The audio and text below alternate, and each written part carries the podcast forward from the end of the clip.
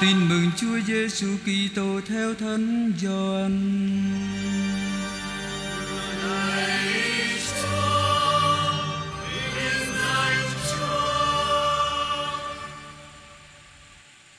Khi ấy, ông Gioan đang đứng với hai người trong nhóm môn đệ của ông.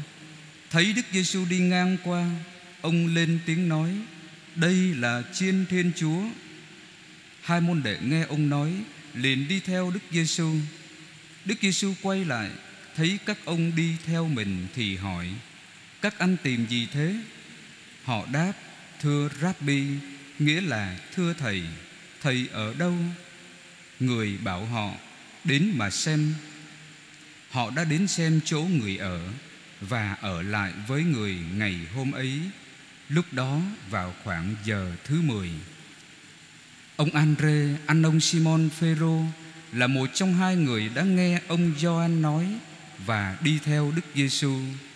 Trước hết, ông gặp em mình là ông Simon và nói: "Chúng tôi đã gặp đấng Messiah, nghĩa là đấng Kitô." Rồi ông dẫn em mình đến gặp Đức Giêsu.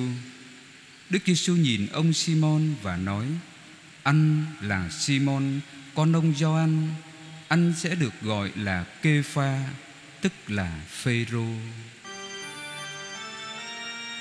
Đó là lời Chúa.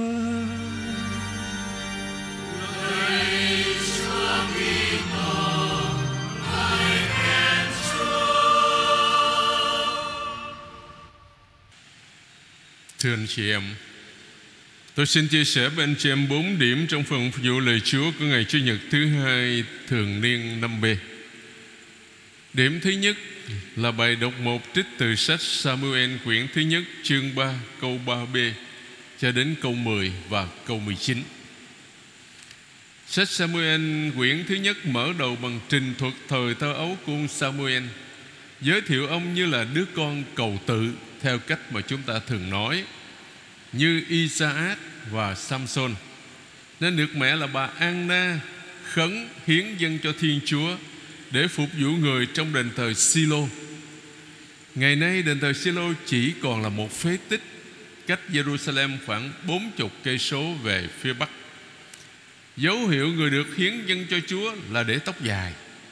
Như ông Samson không có được hớt tóc ngắn. Ừ.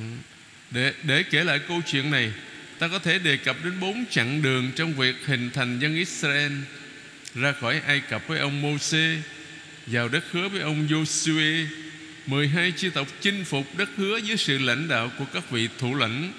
Cuối cùng là thiết lập nền quân chủ với các vua Saul và David.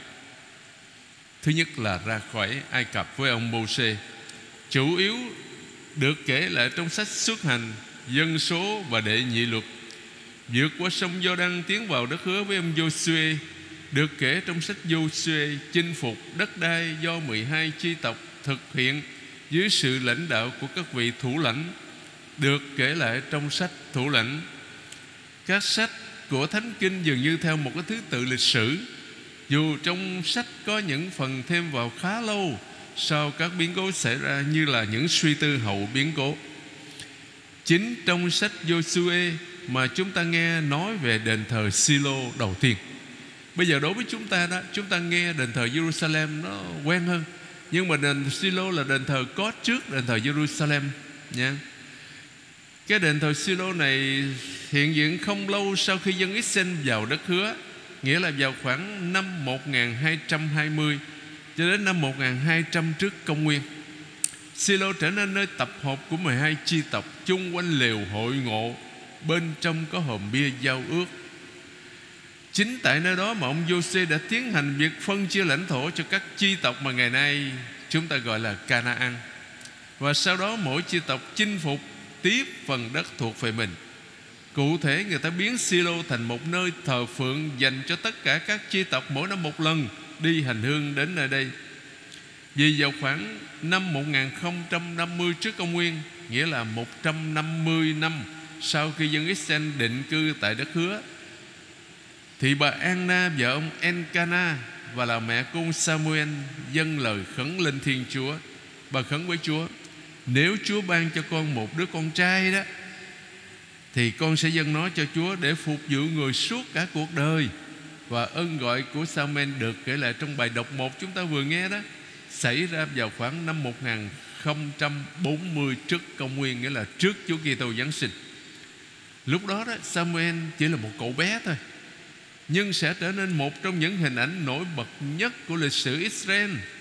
Sau này, ngôn sứ đến nỗi đó, vì thủ vị thủ lãnh, vì thủ lãnh cuối cùng của dân Chúa, đến nỗi sau này ngôn sứ Jeremiah đã so sánh Samuel với chính ông Moses. Jeremiah chương 15 câu 1 và Thánh Vịnh 98 cũng nói tương tự. Môsê cùng Aaron trong hàng tư tế Chúa, cũng như Samuel trong số người cầu khẩn thánh danh. Các ngài cầu khẩn Chúa Chúa thương đáp lại. Thánh Vịnh 98 câu 6 Thánh Kinh nó có hai quyển sách mang tên Samuel, Nhưng thật ra không phải Samuel viết sách này Mà được viết rất lâu sau này. Bằng chứng là phần lớn quyển sách kể lại những biến cố xảy ra Sau khi ông Samuel qua đời rồi. Sách được soạn thảo và viết ra Trong khoảng từ 1050 đến 970 trước công nguyên.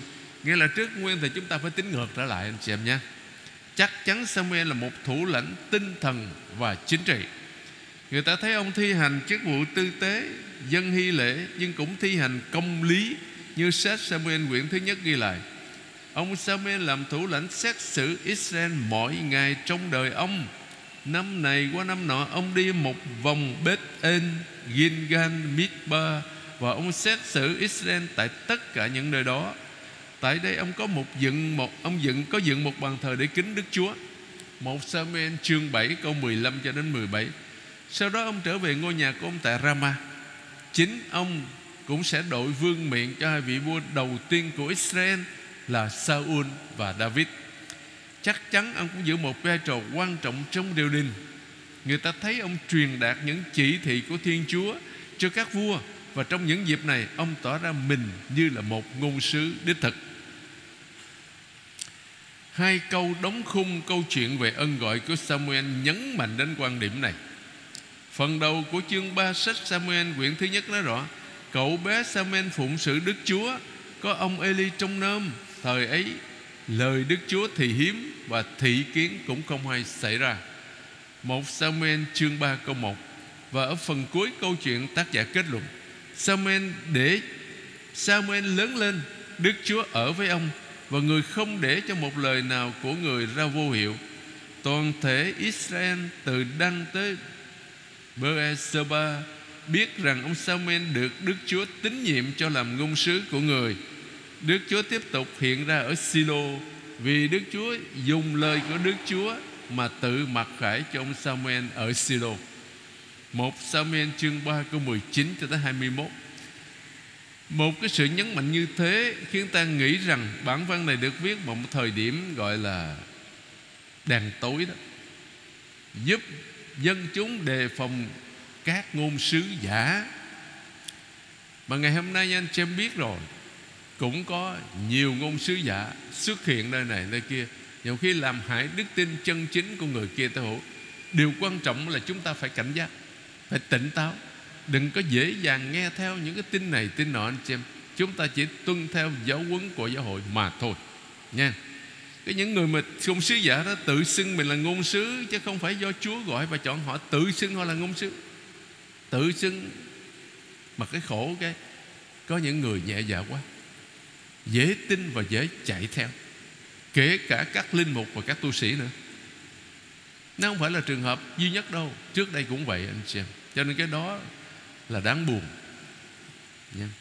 Trái lại, một ngôn sứ đích thực như Samuel Chỉ truyền đạt cho dân lời của Chúa mà thôi. Cái lẽ tác giả cũng muốn củng cố niềm tin của dân Chúa trong lúc khó khăn Và nhắc họ nhớ rằng Khi Chúa im lặng không có nghĩa là Chúa quên họ đâu. Yeah. Rồi người sẽ lại lên tiếng. Đó là ý nghĩa của kiểu nói. Vào những ngày đó Lời Đức Chúa ít vang lên Và thị kiến cũng không phổ biến. Và ngay trong lúc thinh lặng này Thiên Chúa lại gọi một trong những vị đại ngôn sứ nhất trong lịch sử Israel. Sau cùng, câu chuyện về ân gọi của Samuel là một bài học cho tất cả chúng ta, những người Kitô hữu hôm nay về việc đáp lại lời mời gọi của Thiên Chúa khi được Chúa gọi thi hành một sứ vụ nào đó. Dạ. Chúng ta bước sang điểm thứ hai, Thánh Vịnh 39 Mà chúng ta vừa nghe một ca viên hát Là một Thánh Vịnh cảm tạ Chúa Và xin người trợ giúp. Phần trích đoạn hôm nay Tóm tắt tuyệt vời khám phá của Thánh Kinh về hy tế. Chúa chẳng thích gì tế phẩm và lễ vật Nhưng đã mở tay con. Từ bình minh của nhân loại, Thiên Chúa đã mở tay con người để bắt đầu với con người một cuộc đối thoại Một cuộc đối thoại tình yêu Thánh Vịnh 39 phản ánh việc thực tập lâu dài của dân Israel để bước vào cuộc đối thoại này. Trong dấu ước Sinai đó, tế phẩm là các con vật tượng trưng cho ý muốn của dân tộc Israel muốn thuộc về Thiên Chúa. Còn trong Tân ước, dân mới hoàn toàn thuộc về Thiên Chúa bởi vì cuộc đối thoại tình yêu đã được thực hiện và tế phẩm và lễ vật thuộc lĩnh vực thiên liêng, như Thánh Phaolô sẽ nói, Lễ toàn thiêu và lễ xá tội, Chúa không đòi. Con liền thưa, Này con xin đến. Lúc bấy giờ bài ca mới vang lên từ tâm hồn của con người, Đức công chính của người con loan truyền giữa lòng đại hội. Chúng ta bước sang điểm thứ ba. Bài đọc hai trích từ thư thứ nhất của Thánh Phaolô Tông Đồ gửi tín hữu Corinto, Chương 6 câu 13A cho đến 15A Và câu 17 cho đến 20 Ta có thể đọc bài đọc hai hôm nay như là một bài học tuyệt vời về sự tự do. Một bài học gồm ba điểm. Thứ nhất là một sự tự do đắt giá. Thứ hai là một sự giải thoát dựa trên số phận cá nhân và tập thể. Thứ ba là chiêm ngắm sự cao cả của con người. Chúng ta nè. Thứ nhất, Chúng ta có thể nói sự tự do yêu quý. Chúa đã chuộc cho chúng ta sự tự do quá đắt Qua cái chết trên thập giá đây không phải là vấn đề tiền bạc, Cũng không phải là vấn đề thương mại. Thiên Chúa đã trả giá đắt cho sự tự do của chúng ta Để chúng ta thoát khỏi cái vòng nô lệ tội lỗi đó. Từ khi nhân loại xuất hiện, Người đã luôn kiên nhẫn và yêu thương, Đồng hành với con người trên con đường Tiến tới tự do và liên đới với nhau. Người đã tự mặc khải cho dân riêng người là dân Israel, Như là đấng giải thoát họ khỏi mọi thứ nô lệ. Bởi vì con người được dựng nên giống hình ảnh Thiên Chúa Để làm chủ vũ trụ này tất cả mọi thứ nô lệ thể xác hoặc tinh thần đều trái ngược với kế hoạch của Thiên Chúa đối với con người. Chủ đề Thiên Chúa giải thoát hiện diện trong toàn bộ kinh thánh. Khi nói Chúa cứu chuộc dân người, người ta không bao giờ nghĩ đến sự trao đổi về thương mại.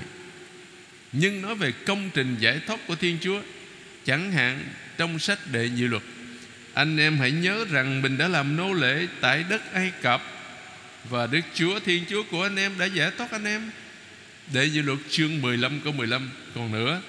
Nhưng chính là vì yêu thương anh em Và để giữ lời hứa với cha anh em Mà Đức Chúa đã ra tay uy quyền, Đưa anh em ra Và giải thoát anh em khỏi cảnh nô lệ Ai Cập, Khỏi tay Pharaon vua Ai Cập. Để như luật chương 7 câu 8 Nếu Chúa giải thoát chúng ta Là vì chỉ mình người Mới thật lòng yêu thương chúng ta Và giải thoát ta khỏi mọi thứ nô lệ. Thờ bụt thần nè hận thù nè, ganh tị nè, mê tiền và mọi thứ nô lệ khác ở trong đời sống thường ngày. Việc giải thoát đưa con người từ cảnh nô lệ đến sự tự do, từ bóng tối đến ánh sáng rực rỡ, từ buồn phiền đến niềm vui, từ tan chế đến ngày lễ hội, từ nô lệ đến ơn cứu độ. Thánh phaolô ngỡ ngàng khám phá công việc đó đã được hoàn tất nhờ đức giêsu kitô chúa chúng ta. Thật vậy, Mọi người đã phạm tội và bị tước mất vinh quang Thiên Chúa, Nhưng họ được trở nên công chính Nhờ ân huệ Thiên Chúa ban không Một công trình cứu độ, Cứu chuộc thực hiện trong Đức Kitô Giêsu. Roma chương 3 câu 23 đến 24 Cuộc giải thoát này Chiếu sáng đời sống cá nhân Cũng như cộng đồng của chúng ta, Và đó là bài học thứ hai. Thánh Phaolô nói về cuộc giải thoát này như sau Anh em không còn thuộc về chính mình nữa và Ngài lặp lại nhiều lần trong các thư của Ngài. Anh em thuộc về Đức Kitô. Galata chương 3 câu 29 Hay trong thư gửi tín hữu Corinto, Tất cả đều thuộc về anh em, Mà anh em thuộc về Đức Kitô, Và Đức Kitô thuộc về Thiên Chúa. 1 Corinto chương 3 câu 21 và câu 23 Đó là logic Kitô giáo. Anh em không biết rằng thân xác anh em là những chi thể của Đức Kitô sao? Câu sau đây đã quán cải Phaolô trên con đường Đa-mách Sao lê Sao lê Tại sao ngươi bắt hại ta Lúc đó Phaolô mới khám phá ra rằng có một mối liên hệ rất mật thiết giữa mỗi Kitô hữu với chính Đức Kitô. Nghĩa là Chúa đồng hóa với mỗi người chúng ta. Từ đó dẫn đến bài học thứ ba, đó là sự cao quý của chúng ta nè, con người nè. Đối với Thánh Phaolô điều đó phát xuất trực tiếp từ mầu nhiệm nhập thể. Ngôi hai Thiên Chúa đã không ngại xuống thế làm người. Nên chính Thiên Chúa đã nhận biết sự cao cả của con người. Ta biết đời sống luân lý của cộng đoàn Corinto Corinto rất tệ thưa anh chị. Tại sao? Bởi vì đó là một cái hải cảng quan trọng. Cách đây khoảng ờ, năm 2009 á, Tôi tham dự cái cuộc hành hương của dòng Đức Mẹ lên trời ở bên Pháp tổ chức Paris đó tổ chức. Tôi đi với cha nên là bạn của tôi. Hai anh em chỉ có hai người Việt Nam thôi ở trên tàu đó cái khoảng chừng 500 tôi nhớ, nếu tôi nhớ không lầm, khoảng 500 sử dụng ngôn ngữ chính là tiếng Pháp, trong đó có mấy giám mục, bốn chục linh mục, và chỉ có tôi với cha nên là người Việt Nam thôi. Thế thì lên đó, khi mà đến Corinto, cái cảng này, tôi đến Corinto ở tại đó, thì mấy cái người hướng dẫn đó, họ cũng nói, hồi xưa, tôi hỏi hồi xưa thánh Phaolô nhiều khi cũng buồn phiền về cái thành phố cảng này nó rất là sầm uất, náo động, nhưng mà nó nhiều vấn đề ở cảng mà. Thì họ cười nói, nay cũng vậy thôi, cũng không khác gì bao nhiêu, cũng y vậy à. Đó, cho nên cái đời sống luân lý cộng đoàn của nên tôi rất là tệ. Cho nên ý thức tình trạng không hay này, Thánh Phaolô nhắc nhở các tín hữu phải sống thế nào cho đẹp lòng Chúa. Đó là vấn đề. Nha. Ở đây Thánh Phaolô trình bày một thần học về thân xác con người, Là những chi thể của Đức Kitô, đền thờ của Chúa Thánh Thần. Dành cho sự sống vĩnh cửu Và cuối cùng đó là bài tin mừng Tin mừng Gioan chương 1 câu 35 đến 42 Ông Gioan tẩy giả đang ở bờ sông Giođan Các tư tế đến hỏi dồn dập, Ông là ai? Là Đấng Kitô, là Messia hay Eli? Ông có phải là vị ngôn sứ chăng? Ông Gioan luôn trả lời, không Ông chỉ là người dọn đường cho Chúa đến, Vậy tại sao ông làm phép rửa? Ông Gioan trả lời đơn giản Tôi để làm phép rửa trong nước Nhưng có một vị đang ở giữa các ông Mà các ông không biết Hôm sau Ông John thấy Đức Giêsu tiến về phía mình liền nói Đây là chiên Thiên Chúa Đây đấng xóa tội trần gian Hai ngày kế tiếp có thể được xem như hai chặng trong cuộc mặc khải mầu nhiệm Đức Giêsu. Ông John tẩy giả thấy người bên bờ sông vô đang nói về người cho các môn đệ và hai, và hai môn đệ đã đi theo Chúa Giêsu. Ông John tẩy giả vui mừng vì mình đã hoàn thành sứ mạng được giao. Sau này chúng ta nghe trong tin mừng thứ tư, tin mừng Doan đó, Chính anh em làm chứng cho thấy là thầy đã nói, Cho thầy là thầy đã nói, Tôi đây không phải là đấng Kitô Mà là kẻ được sai đi trước mặt người.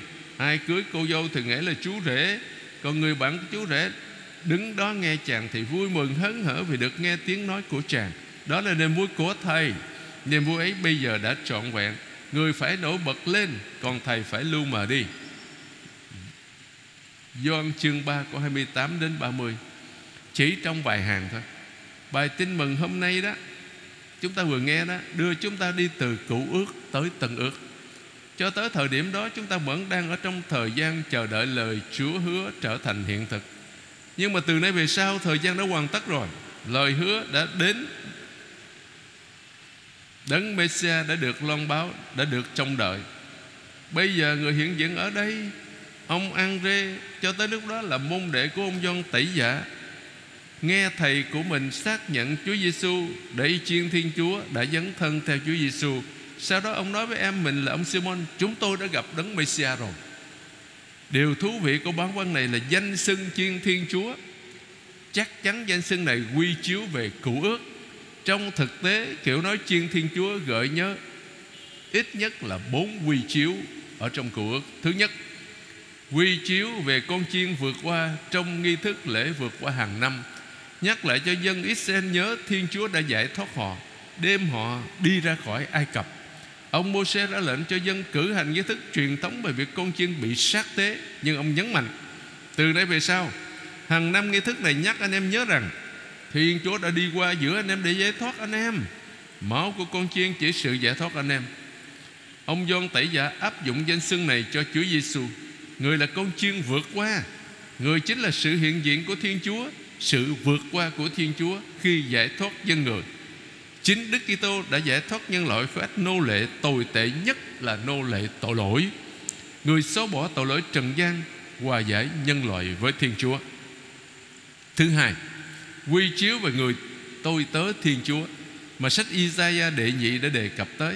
Bài ca người tôi trung hay là người tôi tớ phát quả chân dung của một nhân vật bí nhiệm thực hiện kế hoạch cứu độ của Thiên Chúa qua đau khổ và bách hại.